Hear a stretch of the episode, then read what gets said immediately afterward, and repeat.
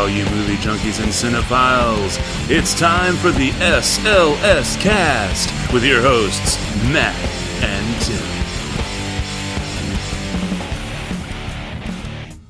And welcome, one and all, to episode 321 of the SLS Cast. Yes, ladies and gentlemen, this is the final countdown episode of the SLS Cast because much like every final countdown, whether it be the 1980 science fiction film, the Outlaw Star anime episode, uh, the Japanese film, or the episode from the IT crowd. If you're listening to the Swedish rock band Europe, every final countdown, every bomb scene that's gonna blow up in every movie or TV series ever. If you're watching Arrested Development and you like GOB, Yes, you're gonna know that when you end a final countdown, it's three, two, one. And with that wonderful bit of knowledge, I, of course, am Matt. And coming to us all the way from sunny California would be our resident Sony employee. Tim! Now, is that knowledge or is that common sense? Well, it's amazing how uncommon common sense really is. How are you, sir? How are you doing? I am doing well. I, of course, as some of you may or may not know, I am getting married to my more significant other in a few months and been doing a lot of wedding planning and all that jazz. Slowly but surely checking off all the different things we have to accomplish one by one. So it's uh, getting down to the end of the list finally. Yes, I, I received an email about the tux rental and everything, so I, I assume you've been doing that stuff. Yes, however, with the tux rental, I forgot to include a tie. I don't want you guys thinking you're going to be uh, free chesting What we can't we can't Simon Cowell it? We should be Simon Cowling it, man. as you're standing there with your chest out and your arms are crossed with your fists pushing your muscles up, making it look like you're more ripped than you well, actually if are. I get to be if I get to use my arms to cross my chest to do that, that just makes me, you know, hide the fat a little easier. So that's good. I mean, can't go wrong with that, I don't think. But uh, I'm sure we'll figure something out. It is just a tie after all. I thought it would be kind of fun to play a prank on all the groomsmen and have them wear uh, one of those shoot they, the cowboy ties. Oh, a bolo. Yes. Oh man, I thought that would be hilarious. And then at the last minute, actually nah, here's your real tie. one. I have I have I have a bolo. Do you Would really? want me to bring a bolo? I do. Back from my old cowboy days when I actually used to wear cowboy stuff. Did you on a daily basis wear cowboy stuff, or was it I, I really, really did. really? Some people might even call it when you know being a shit kicker. But uh sorry for the language there, folks, but that's just what they called it. Uh but yeah, oh yeah, you know, you don't know everything, Tim. In the immortal words of Silent Bob, what you don't know about me can just about fill the Grand Effing Canyon. I'm enjoying this. It's been over seven, almost seven years. I well, definitely over seven years if we count the original SLS Cast show. I was gonna say it, it's been we're we're we're entering about Eight. eight and a half years. Yeah. knowing each other. I am enjoying slowly but surely peeling back the onion of your life. I, I think I think I would prefer you, you know, because again, layers. In the immortal words of Donkey from Shrek, you know what else has layers? Parfaits. I, I, the parfait that is my life. You know. uh, but yeah, no, I, I actually, and it was funny. I was even talking to my dad about it yesterday. We went to the rodeo, Houston Livestock Show and Rodeo yesterday, and we had Directors Club tickets. What does that So entail? The- I don't know. We've talked. I've talked about it before on the show. Basically, it's the directors club level. So, uh, um, they have a nice, you know, it was like prime rib dinner. Uh, you get Oh, all you can drink at the bar, and you've got your own special seating area and everything. And yeah, it's great. Amazing seats. You overlook the whole thing. Um, you've got your own private stadium seating and it's, yeah, it's just really, really cool. The reason why we were there was not just to do the, livestock show and rodeo is because Panic at the Disco was there, and there's no way I'm not going to a Panic at the Disco concert. So Oh, you say there's no way that you're not going, as in you're a big fan of Panic at the Disco? I am a super huge fan of Panic at the Disco. Really? I've been for almost 15 years. Really, yes. that is another layer of the onion of the parfait of your life. Didn't McDonald's kind of ruin parfaits for a while? When I think of parfaits, I now think of McDonald's. the McFlurry. I don't know. Well, they that's do the have only. parfaits. That's the only. Did they have a parfait at? Uh, I guess I don't know. I don't think of parfaits when I think of McDonald's. I think of you know burgers, fries, milkshakes, that that kind of thing. Um, craziness. I, I I wasn't aware of. I guess and see now I learned something new too. But at any rate, Is that so a stream? Are, we- are you sitting by a riverbed as water is slowly flowing past you? Yes, it's the nature version here of the SLS cast.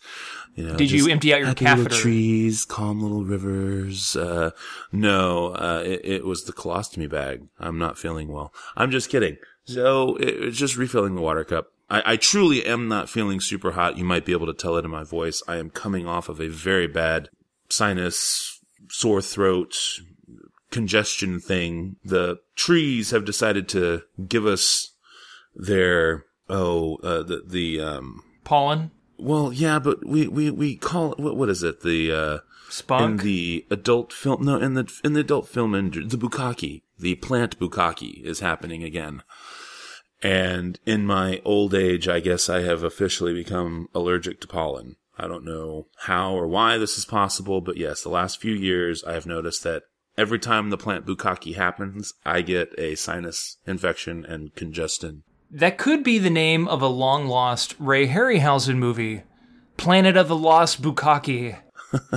planet Bukkake. Planet Bukkake. So now that we've got that to get to the water, to get to the back to the panic at the disco, to get back to why I was talking about the rodeo, I was telling my dad about, he knew about my said, you know, cowboy gear days and all that good stuff, but he didn't even know that I had done bull riding and saddle bronc and stuff like that.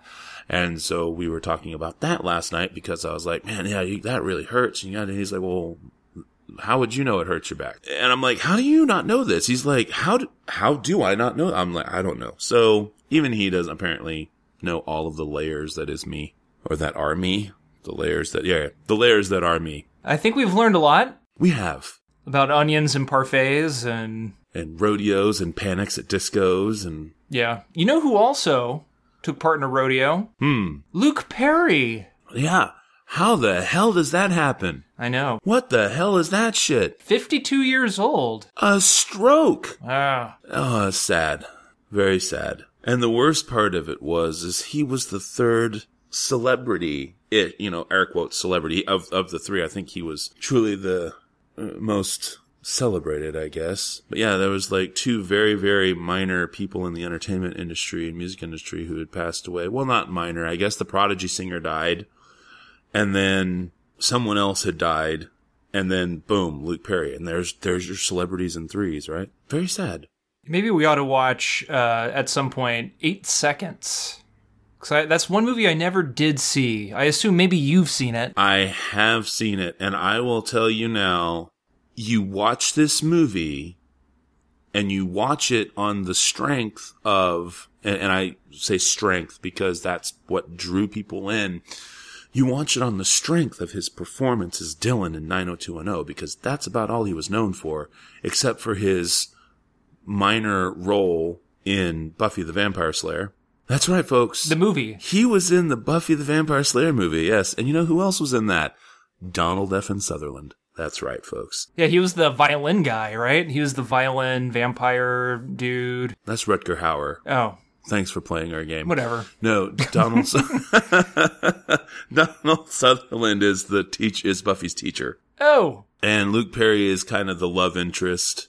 And Rutger Hauer is the supreme bad guy. And of course, Pee Wee Herman is the, the, the trashy vampire who, after losing his arm, tells Buffy, you can't hurt us. We can do anything. And she just looks at him and she goes, Oh yeah? Clap. And I, I, I like that. You know, it's, That's a great movie. I want to watch that movie again. I think I'm going to have to watch that movie again. Also, it has got a very early appearance. Can't think of the guy's name off the top of my head. Oh, Stephen Root. It's got an amazing early appearance by Stephen Root as well. He is the principal in that film and he absolutely shines in the, at the end of the movie. It's, yeah, it's fantastic. Which has nothing to do with anything other than to say you watch eight seconds. People went to go see eight seconds because it's Luke Perry and he was in 90210. And as a dude at the time who, uh, yes, I'm a weird guy. I actually liked 90210 for like the first four seasons. And then I don't know. I think maybe I made some friends or something. And so I didn't have to stay home and watch TV on Tuesday nights and, uh, or was it Thursday nights? Whatever. You watch that and then you realize, holy crap, the movie's actually good. Like, I mean, it's really good. And you're like, where the hell did this performance come from? It's good stuff. Well, we ought to maybe review those. I don't know. Is there a third Luke Perry movie out there that's worth checking out? We can we can do a three for Sutherland of Luke Perry early '90s flicks. The only other thing I remember him being in from the period, I'll pull up his filmography here in a minute. Uh, if you want to count it as a cameo, we can do that. But technically, he is in the movie, and that is uh, the Fifth Element. He's in the movie The Fifth Element for about 25 seconds. Who is he in The Fifth Element? He's the assistant, he's the archaeological assistant at the very beginning of the film when they discover the pyramid. And he's the guy who's drawing on the sketch pad and everything, and then all of a sudden it blinks out and it becomes, you know, whatever, 25, 86 or whenever it takes place. Oh, that's right. So yeah, he's literally in it for like eight seconds. 25 seconds. Pull up his filmography here. We've got Scorchers, Terminal Bliss, Buffy the Vampire Slayer, 8 Seconds, v- Vacanze di Natale 95. Uh, maybe that's an Italian Christmas movie. I don't know. Uh, Normal Life, American Strays, The Fifth Element, Indiscreet, The Heist, The Florentine Storm, Attention Shoppers, Dish Dogs, The Sandlot, Heading Home, Alice Upside Down, Redemption Road, Final Storm, Good Intentions, Red Wing, and Once Upon a Time in Hollywood. Holy crap, he had a role in that. I thought they had to. Wow, at least it looks like it got filmed, so it'll be a posthumous release for him there. I think maybe maybe we should stick with Fifth Element. We'll figure out something. Yeah, we'll do something special for him. Yeah. Don't worry. All right. Well, without further ado, I guess we should do our discussion, should we not, sir? We should indeed. Then let us begin with.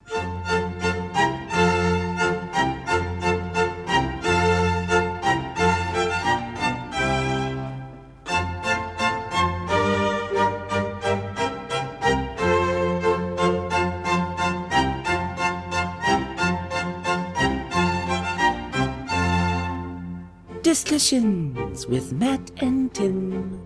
This time on Discussions with Matt and Tim, Matt and Tim discuss the zombie mockumentary What Doesn't Kill Us as a special request to the filmmakers. And now, Discussions with Matt and Tim. Yes, that's right. We were asked by the filmmakers, uh, Zach Schlapkohl, Jacob Kiesling, uh, Kiesling, and Ethan Cartwright, who are the directors of this film. They reached out to us and they asked if we would cover the movie for them, and we said yes. And we've got to, we got to watch a private screener. And now it's time to discuss this film. And I think Tim, would you, would it be fair we should go ahead and at least drop the trailer so they can, so so our so our listeners can have an idea of what's happening? Oh, most definitely. Then let's do that now. East Texas, where the Bible Belt begins and where all your problems end. Keith, well, he's, he's been a real surprise for us. Sometimes his, his condition can uh, provide for some awkward situations. Must be a proud father. Aw. Oh. Run everywhere or we shamble. I mean, we don't just walk at normal speed. Come to my game and you will see how fast I am. He'll be the first Necrosapien athlete to actually make some noise nationally. Can barely hit it out of the infield. That's a pretty big deal. Oh yeah, we only eat meat. We don't brush our teeth. We are completely impotent. Necrosapiens can mate. I mean, there are enough of us around now. Have you now or at any time had issues with sperm production? I don't think Yes. so. Walker, biter, and brave crawler. The infected. I'm definitely not one of those guys that gets offended by the Z word. Is that the zombie fella? It's not a zombie movie. What up, zombie? Don't make us angry. We have a really bad temper. Yeah, temper. temper. Um, some refund or something, right? Well, we don't do refunds. You know what? You better do refunds. Another strikeout. You can see the frustration on his face. We're in the middle of a war. Have some self-respect.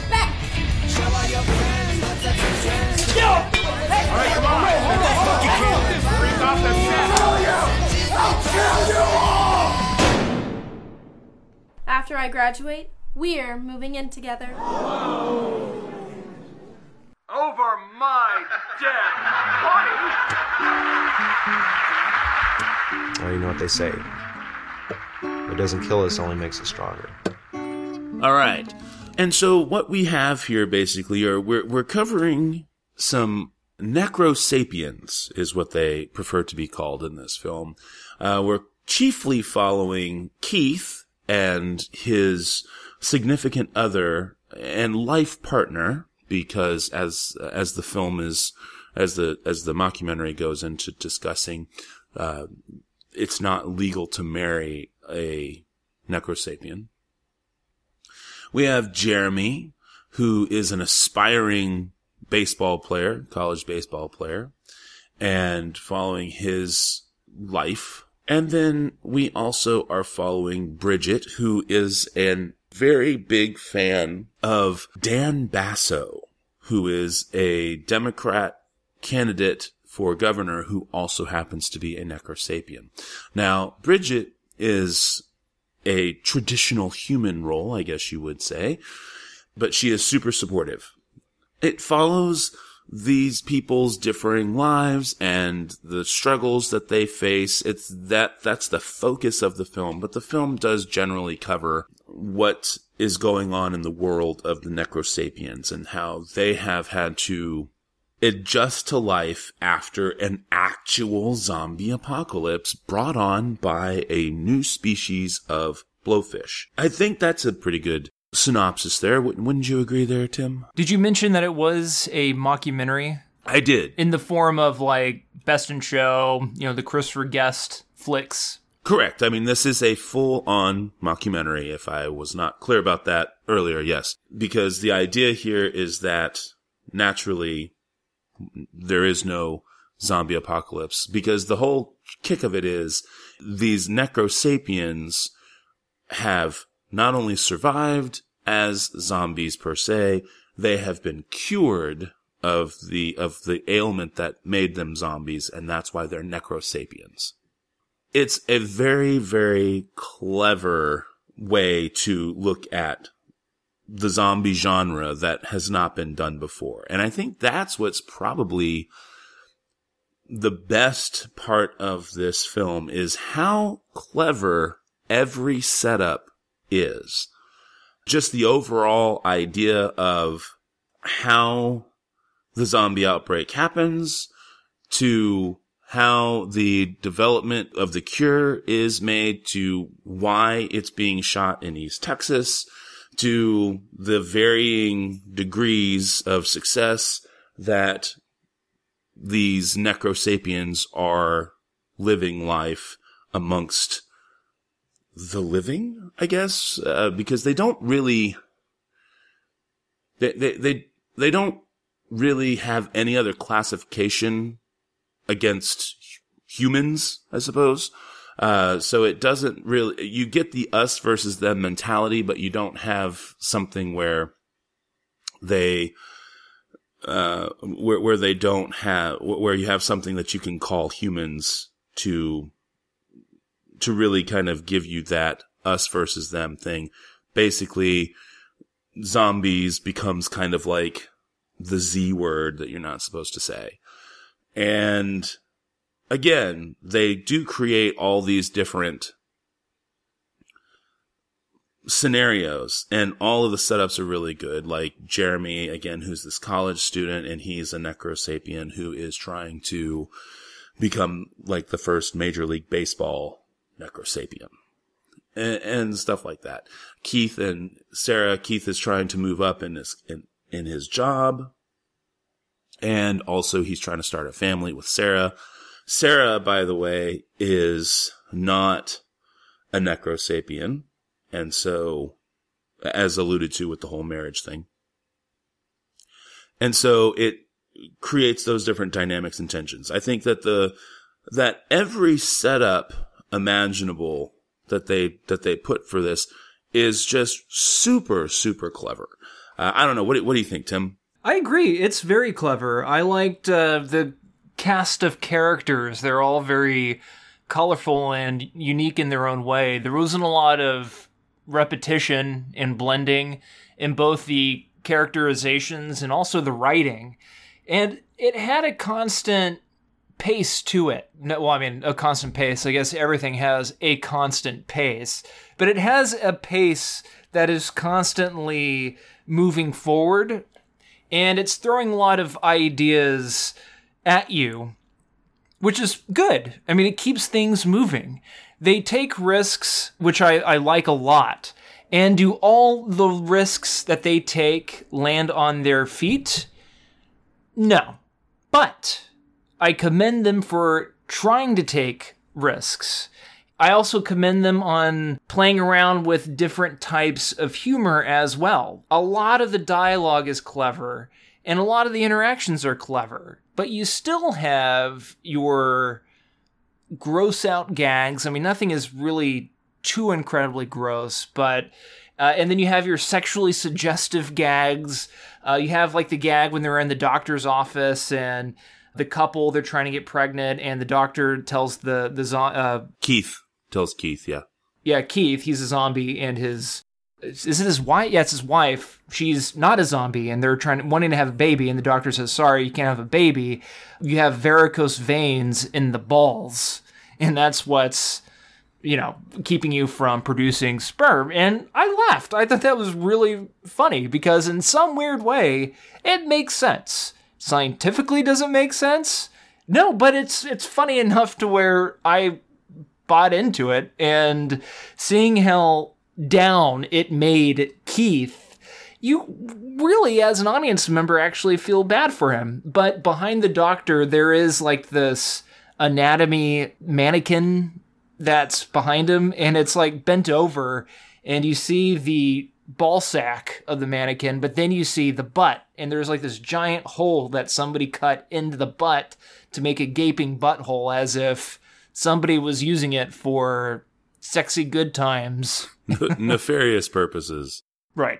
Yeah, no, I mean, exactly. It's one of those things that, and I know we're, we're using, I'm not trying to overuse the word clever, but that's it, that's the idea. You can really see the wit with which this script was written. And it does again go to the filmmakers, um, ability to, and again, that's going to be Zach, Jacob, and Ethan. They, they really did a hell of a lot with very little. I mean, this is clearly very low budget. That this is a, uh, a, an early effort for them, maybe even first time effort. I have not been able to get that much down as determined whether or not this is the first real film effort that they've had beyond any school projects or what have you. But despite that, and and it's not one of those oh well we should feel we should take it easier on them because no no no that's the whole point when you when when you have such limited funds to work with to come up with something that is slickly produced and shot is very difficult so when you meet that bar to a very large degree it brings it brings up the quality of the film as a whole now that being said the makeup while um, very simple is effective in just conveying the the minimum of what it needs to convey so that you have your very clear necros versus your very clear humans. And that's fine. Uh, that that's very good. But there are some interesting choices that are made when, um, when decisions were being drawn as to whether or not full body makeup should be applied. And I'm not sure if that became something that was just depending on the day, whether or not they had more time or if as the shooting schedule got along, they were either running out of time and or running out of money. But you can definitely see the makeup, um, a- applications vary and the, the quantity. And then, uh, by the end of the film, I would even say it gets a little rougher. So, but it's not something, it's something that you notice, but it's not something that detracts because if anything, you can, it's how, depending on how you're going to interpret that, it becomes, well, maybe they're just deteriorating more. Who knows? Uh, maybe they're mining it for more ideas later on. And so it's not something that is going to, again, necessarily detract from anything, but these are the things that you notice, especially in the smaller budget films, which are, uh, which is a lot, which has a lot going for it. I would definitely say. Um, I think though that despite its clever setups, despite the wit and despite all the, the, the production values that are present, and I mean, and again, the, I think probably, despite the clever premise and everything, honestly, these guys are smart in how they choose to shoot their scenes. For example, there is a pizza joint that's really popular and a chicken joint that's popular and discussed or whatever. And basically they're using a Hungry Howie's chain and that's the restaurant they're filming in. So people are going to recognize where these filming locations are, but only if you truly know them. If you don't know them, then it's going to work because they're very smart and they're tight in their shots and the cinematography is set up in such a way that it's backing up the idea of small town life, which is what they're trying to get that glimpse of in this particular scenario. But that also provides them the avenue to do things like only like, uh, when Jeremy is having issues, um, he, he's got some hecklers. He's having a bit of a slump in the baseball season. And so there's some hecklers who are bothering him, but it's literally like four kids at the edge of the field. And so because it's a small town and then they make fun of the attendance numbers at one point in the movie, it's like, we've got a whopping 87, uh, whatever the, whatever they are. I'm sorry. I don't remember, uh, if they're like the, the beavers or something like that.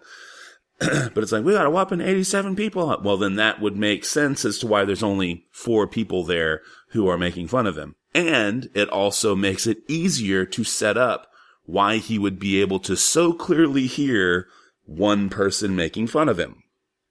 And so uh, it's, it's always set up like that. There's also another fight between, uh, Keith and Sarah. They get into an argument at a Redbox over a, over a horror movie. And so it's very cleverly shot so you don't know where they're at other than that, than they're at a Redbox. But most of the other stuff is kind of blotched out or whatnot. Again, just very, very clever use for it. And again, uh, for example, just to kind of switch gears, Bridget is trying to help this Dan Basso guy get elected. So it's a campaign. So where do they shoot? In a very small business office that is designed to be like a campaign like a campaign center, right? So it's very well chosen locales and aspects of things. Um, however, with, with the good, there comes the bad. I guess not necessarily bad, but definitely some things to, some things to talk about. I really felt that some of the issues that are brought up in the film, I don't know if they've necessarily. I don't. I, won't, I don't want to say they missed the mark, but they do feel a little bit dated per se. So, for example, like the necro marriage thing is supposed to be kind of like an allegory for gay marriage.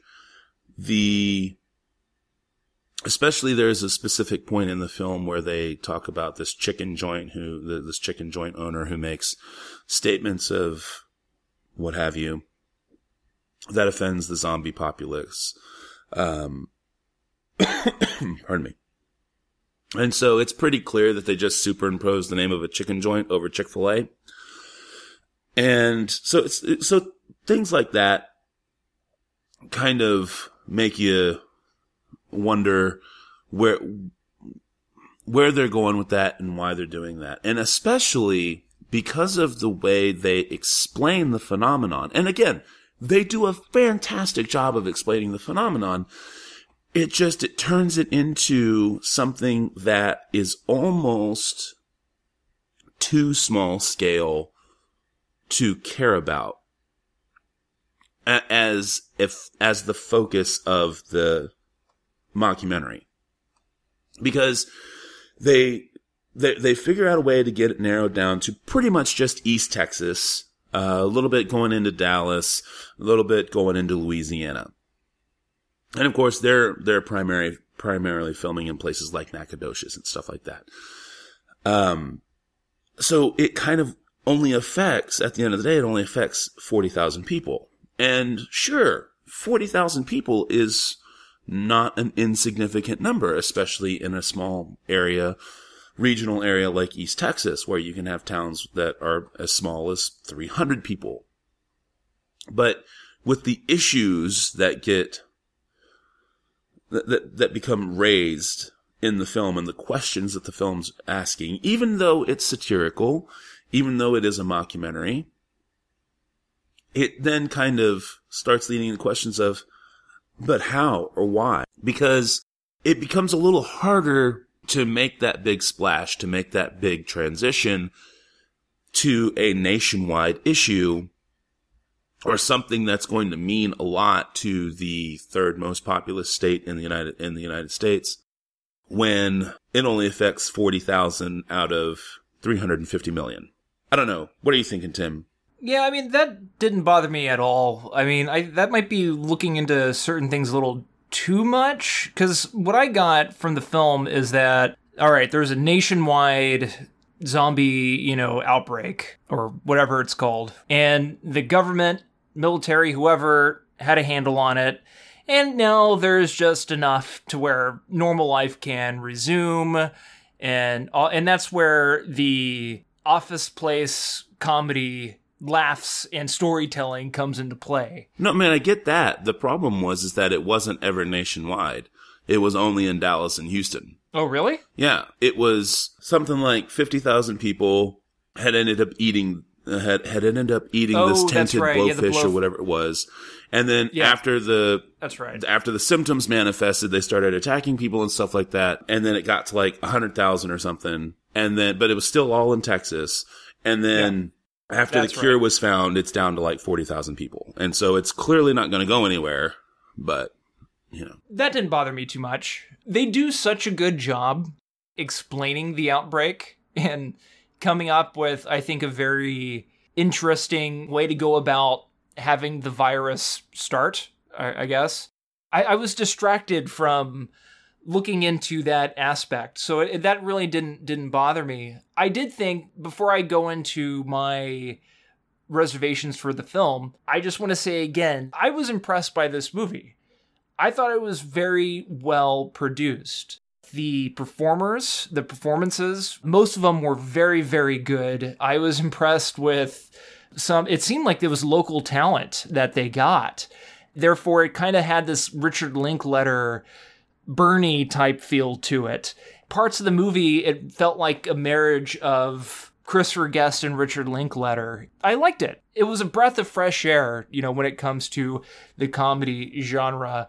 And I guess you could even say another movie in the mockumentary genre that one could compare this to is What We Do in the Shadows, the Taika Waititi vampire roommate movie from a few years ago because there were so many great aspects, some of the not so great aspects were more prevalent. They were more obvious. And if I was able to point one of these things out and offer, I think, probably the best constructive criticism is that you have a 91 minute movie, and I think it easily could be trimmed by 12 or 13 minutes because you do have a little bit of drama there towards the end between Keith and his wife, I forget her name.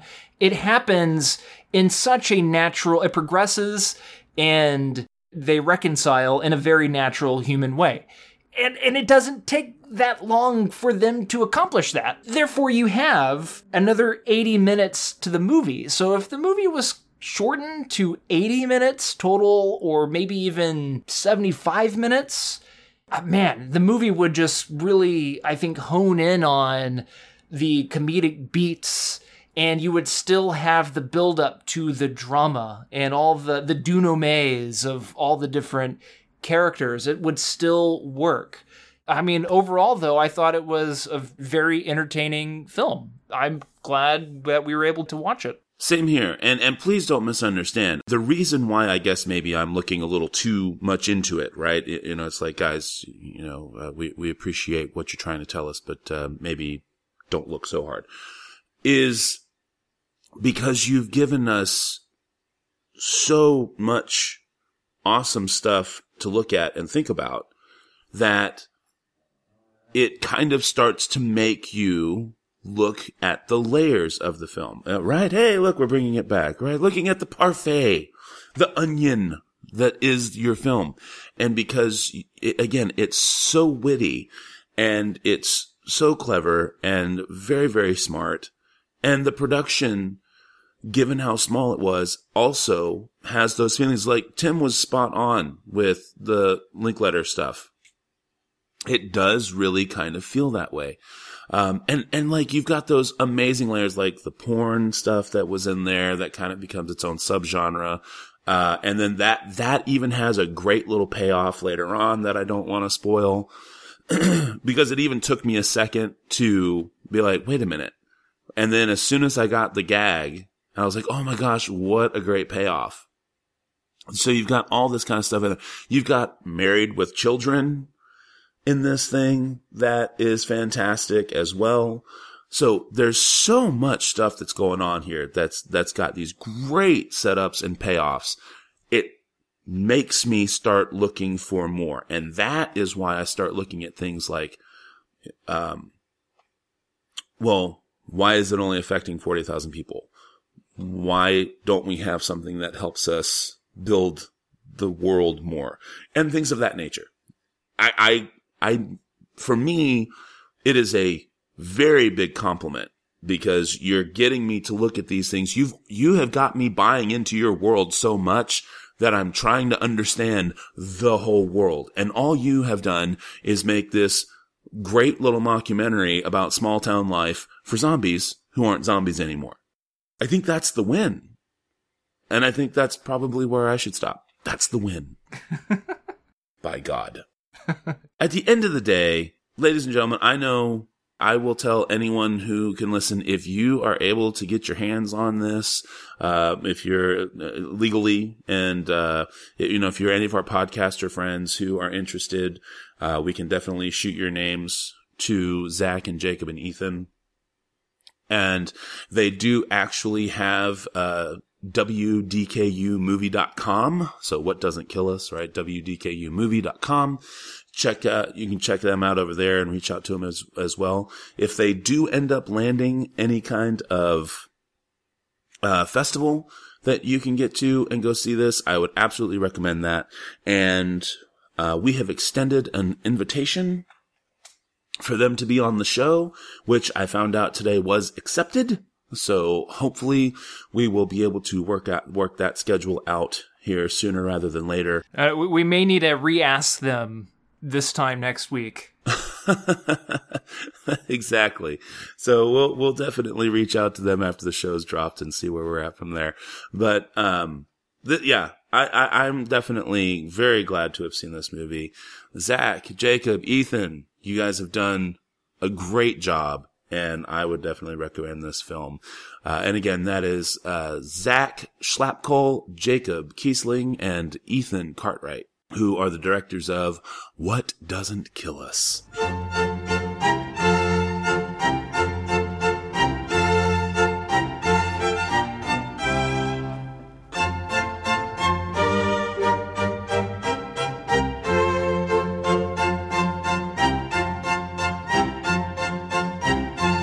This has been Discussions with Matt and Tim. Next time, the bonus segment will be a three squared featuring Matt and Tim as they choose their three picks for movies they would like to see remade. There are no limitations. It could be a made for TV movie, direct to video movie, could be a movie that they love, could be a movie that they hate. It could be any kind of adaptation. Just a movie they'd like to see remade. Thank you again for listening to Discussions with Matt and Tim. And thank you, weird announcer dude. I hope you get to feeling better soon. You sound like you're a little under the weather. Maybe. Maybe you have the same affliction I do. but, without further ado, I guess it's time to get to the movies. What do you say, sir? Let's get to the movies. Here we go, folks. It's the movie.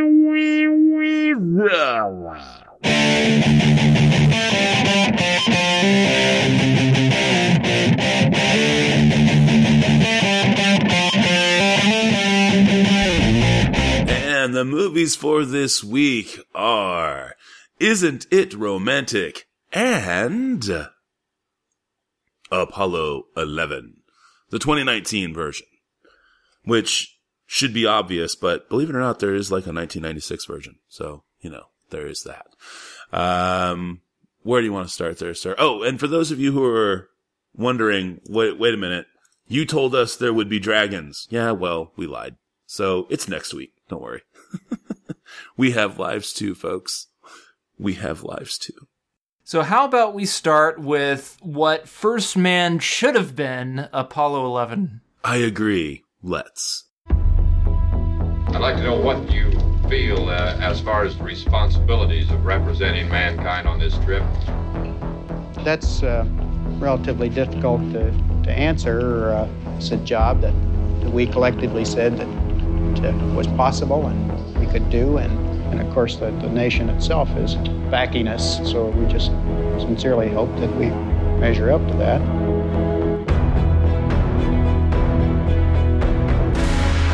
The whole Apollo program was designed to get two Americans to the lunar surface and back again to Earth safely. The enormity of this event is something that only history will be able to judge. Apollo 11 has very simply been given the mission of carrying men to the moon, landing them there, and bringing them safely back. I can feel it in here when it's Okay, I'll flight controllers, go to Go, I don't go. Telcom, go. GNC, go. EECOM, go. Surgeon, go. Captain Onward, go for landing. You're go for landing, over. Roger, there, go for landing.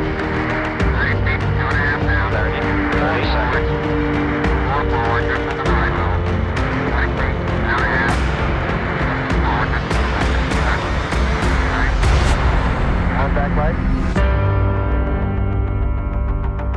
Apollo 11, 2019 American documentary film. This is uh, edited, produced, and directed by Todd Douglas Miller. And basically, this is the definitive documentation, not even documentary, just documentation of the 1969 Apollo 11 mission to the moon, which was, of course, where we landed our astronauts uh, for the very first time. Neil Armstrong, all the good stuff, Buzz Aldrin, yada, yada, yada. So, highly recommend you see this movie on IMAX. Let me just say that right up front. Uh, for me, this is a very, very short, uh, very short, very simple. It is the best looking, and it's tons of unseen footage. So for all of you fans of space documentaries to begin with, is like, guys, I've seen, you know, I already know what there is to know about you. You are not going to learn much of anything new. I'm going to tell you that right now. But what you are going to see is the mission through eyes and camera lenses, if you will, that you haven't seen before. It is the story, but there is no narration. There is no production flow. There is no direction to this film that is not authentic and not of the specific period being documented. So what they did was they had all this amazing footage that they found and they had just buttloads of audio that they knew went with it, but nothing was synced up.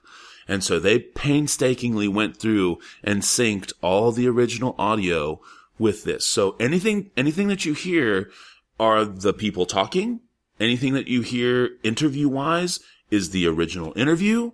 Anything that you are hearing as voiceover is directly related to the mission and, uh, and or publicity of, of the actual time. And that's it. There is nobody telling you what happened and there is no, and then this is how they felt. So you're really and truly getting to see what Buzz was like, right? Not the first man, but actually watching Buzz. Uh, or I'm sorry, uh, Neil Armstrong. You get to see Buzz, uh, uh, the, the real Buzz as well. You're seeing all the different astronauts in play. And so at the end of the day, I give this one a four. Not because uh, it's not, I, I, it's great. You must see it. You, you, you know, it's fantastic on a cinematic scale, and especially if you can see it in IMAX. That doesn't mean that if for whatever reason you can't get to see it in IMAX, don't bother seeing it. No, no, no, no. You should see it regardless. The reason why it gets a four instead of a five, because I really couldn't go halfway on this. I was either going to go all the way or it was a four because I'm sitting here going, I'm, I'm, I'm like Tim now. I'm really trying to stay away from quarter stars if I can. It makes sense, you know, kind of just where we're at with the show and whatnot. Um, but I, I didn't want to just do a half star because then it's kind of like, well, where are you? You know, it, it's too fine tuning to give it that half star. Here's why I don't give it five. Even though it's the best looking film you'll ever see, and even though it is stuff you, for the most part, haven't seen before, it's because it's, for the most part, stuff you haven't seen before.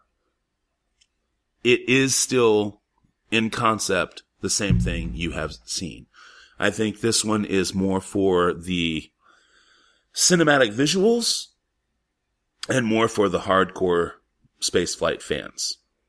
And I think that if you are trying to introduce someone to the space program, like kids, young adults, what have you, or people who aren't really familiar with it, people who haven't cared before, this is what, this is the one you show them.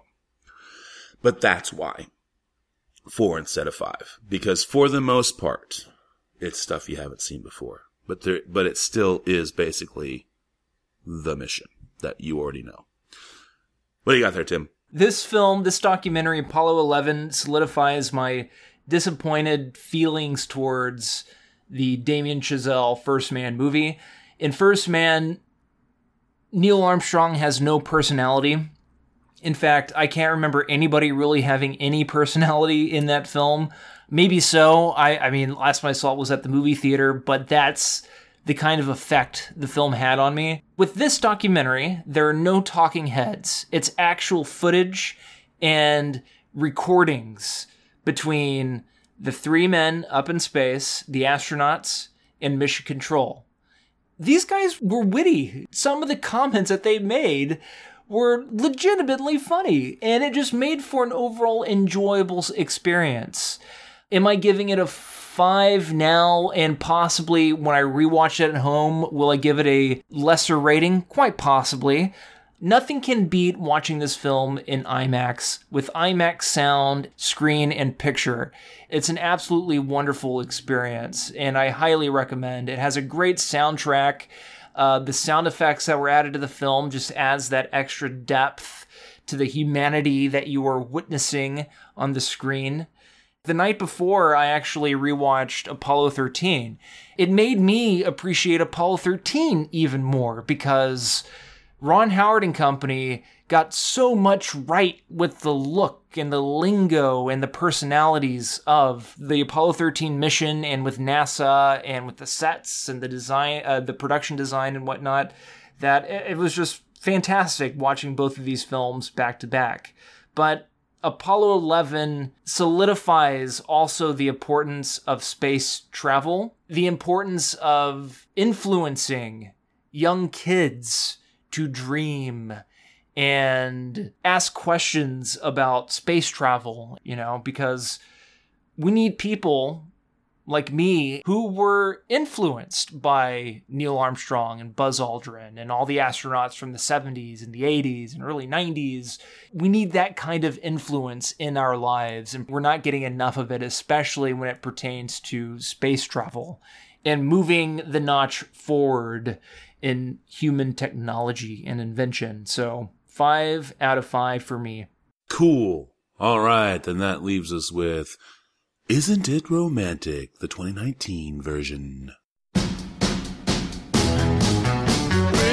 It's just a movie. You see, Natalie, life's not a fairy tale. Girls like us don't get that. But why? Well, look in the mirror, doll. We're no Julia Roberts.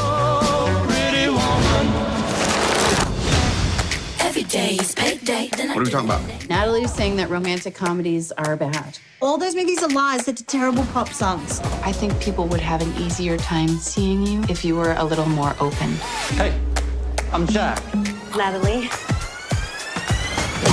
Give me the purse! Why does this shit always happen to me?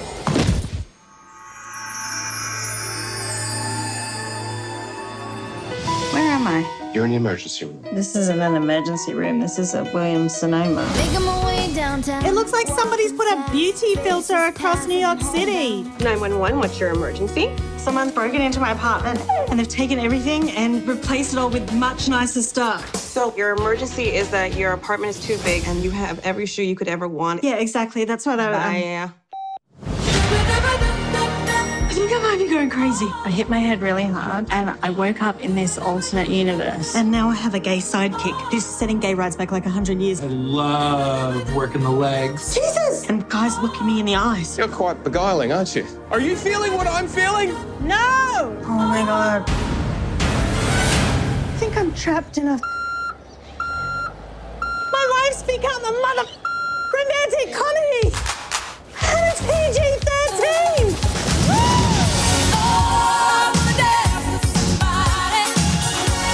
Okay, Booch, what's the update? I have to get a man to fall in love with me. Boom, boom, boom, boom, boom, yes! I'm Josh. That is such a beautiful name.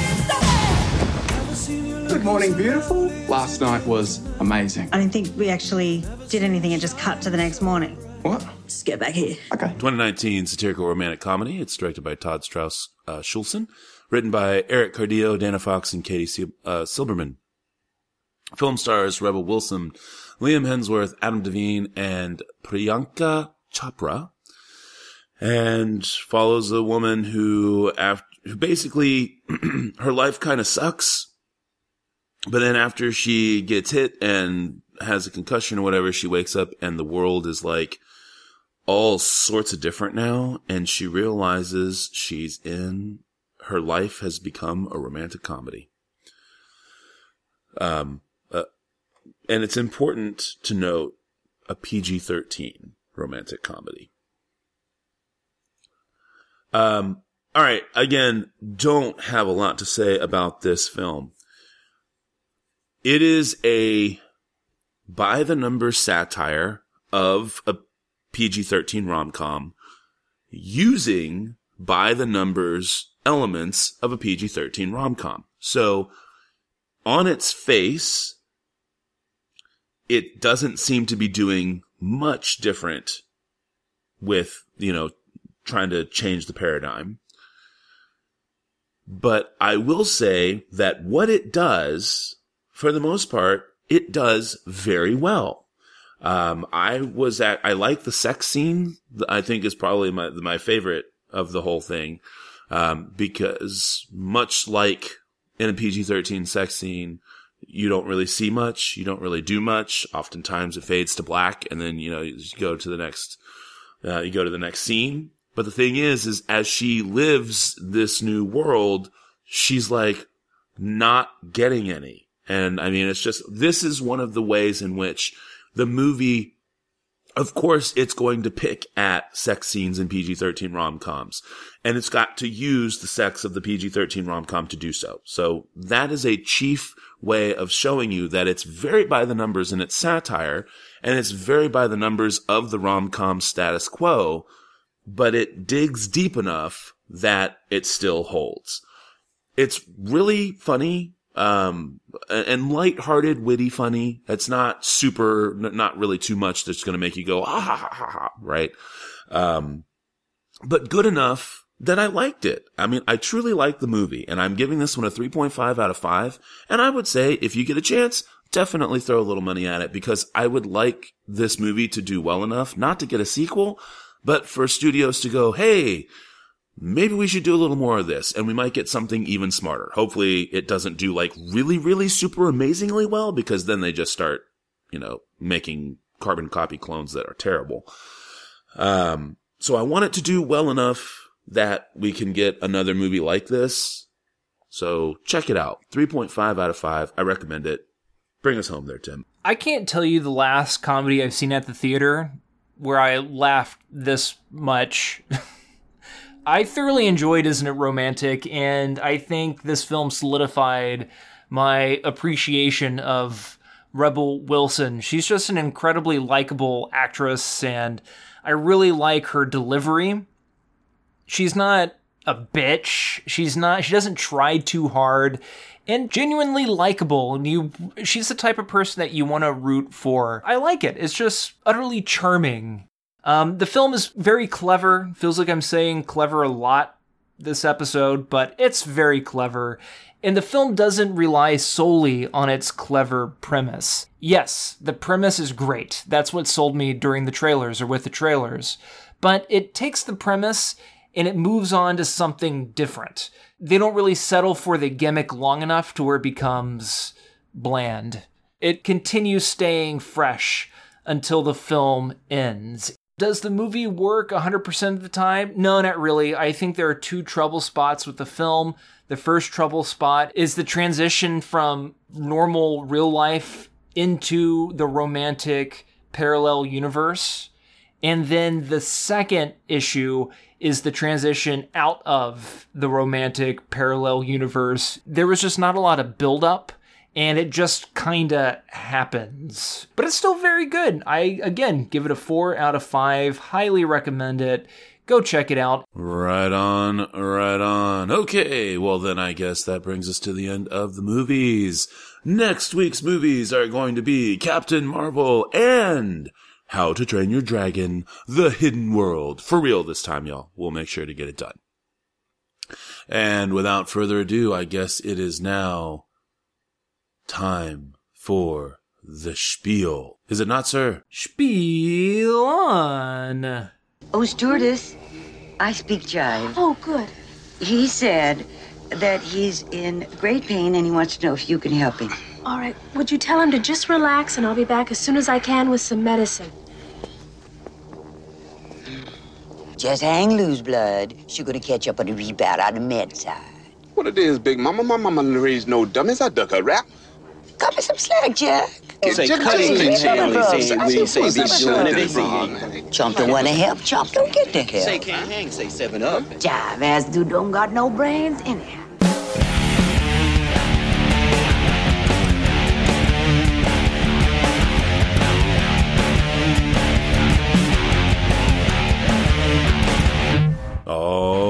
Well, the music you've been listening to, as always, has been brought to us by our music partners, Cries of Solace. You can check them out at ReverbNation.com and Facebook.com, both slash Cries of Solace. As for us, we are, of course, the SLS Cast. You can find us at SLScast.com. You can send us an email to the show at SLScast.com. You can follow us on Twitter at the SLS Cast. You can follow me. This is Matt on Twitter at NitTwit12345. You can, of course, comment aboard that information super I track down Tim on Twitter if that is your heart's desire. Don't forget, you can always subscribe to us on iTunes and our favorite us on Stitcher Radio, as well as track us down on the old SoundCloud and other podcast directories. If you'd like to support the show, please do so by heading on over to patreon.com and checking us out there. And so until next week, this is Matt saying that thanks to Adam Devine, I get to say this jealousy is the worst trait in any person. Take care, cinephiles, and we'll talk at you again next week.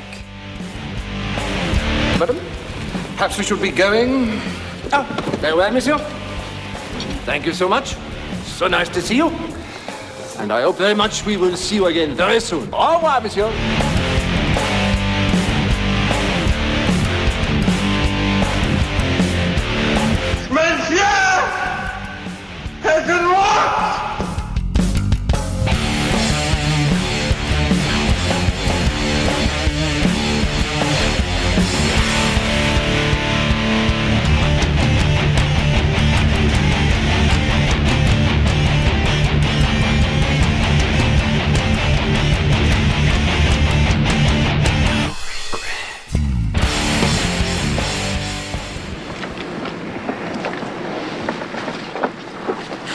Jake. It's Chinatown.